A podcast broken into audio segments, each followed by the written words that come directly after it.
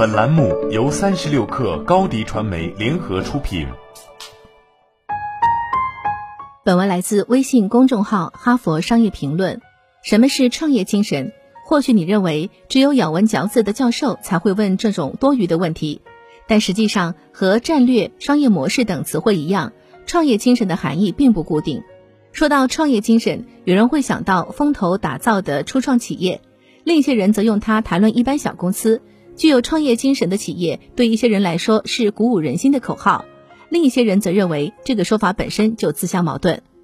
哈佛商学院创业研究领域教父霍华德·史蒂文森将创新精神定义为寻求现有资源范围以外的机遇，追寻只绝对专注的态度。创业者能察觉转瞬即逝的机遇，在有限时间内展现实力，吸引外部资源。时间一分一秒过去，真金白银不断流失，因此创业者有一种紧迫感，而成熟公司拥有稳定的资源，面临机遇时选择更多，往往缺乏紧迫感。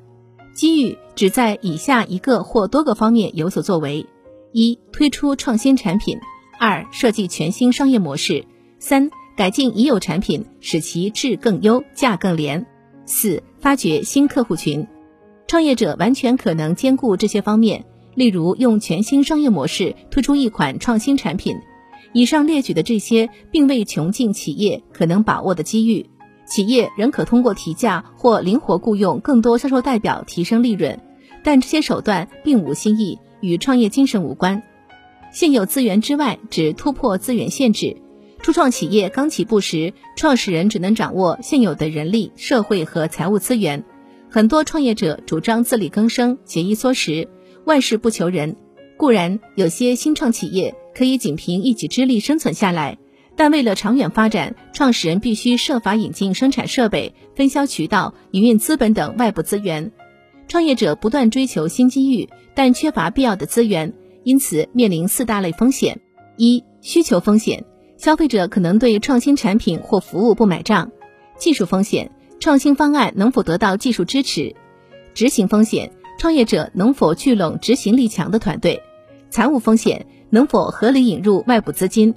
创业者应承认风险存在的客观性，同时力图驾驭各种不确定性因素。创业行动容易陷入死循环，控制风险需要资源，资源却更倾向于进入低风险区域。例如，若想开发推广一款产品，需要向投资人证明技术和市场风险可控，但降低风险本身就需要外部资金投入。为避开这个死循环，创业者有以下四种对策：一、精益测试。采取最小规模的行动，以最低代价迅速评估风险，测试商业模式可行性。二、分阶段投入，将困难各个击破，在实现阶段目标之前，不占用计划外资源。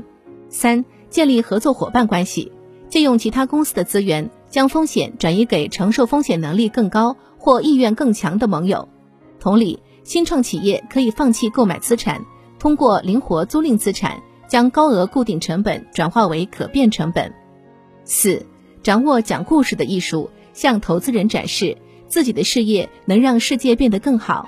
如果投资人被你的故事打动，他们将甘冒风险支持你的事业。乔布斯就是最著名的例子，他特有的现实扭曲立场俘获了众多员工、合伙人、投资人，让他们一往无前跟随他追逐梦想。或许你会问，史蒂文森对创业精神的定义有现实意义吗？在我看来，答案是肯定的。原因有两点：首先，他把创业精神理解为一种独特的整体管理观念，而非将限定于企业发展的某个特定阶段、某种个人角色或某类精神气质。按照这个定义，各类企业，包括大型企业，都可能孕育创业精神。如果你相信创业精神是全球经济增长的引擎，社会改良的动力，这无疑是个好消息。其次，这个定义为创业行动指明了方向，创业者可据此控制风险、调动利用资源。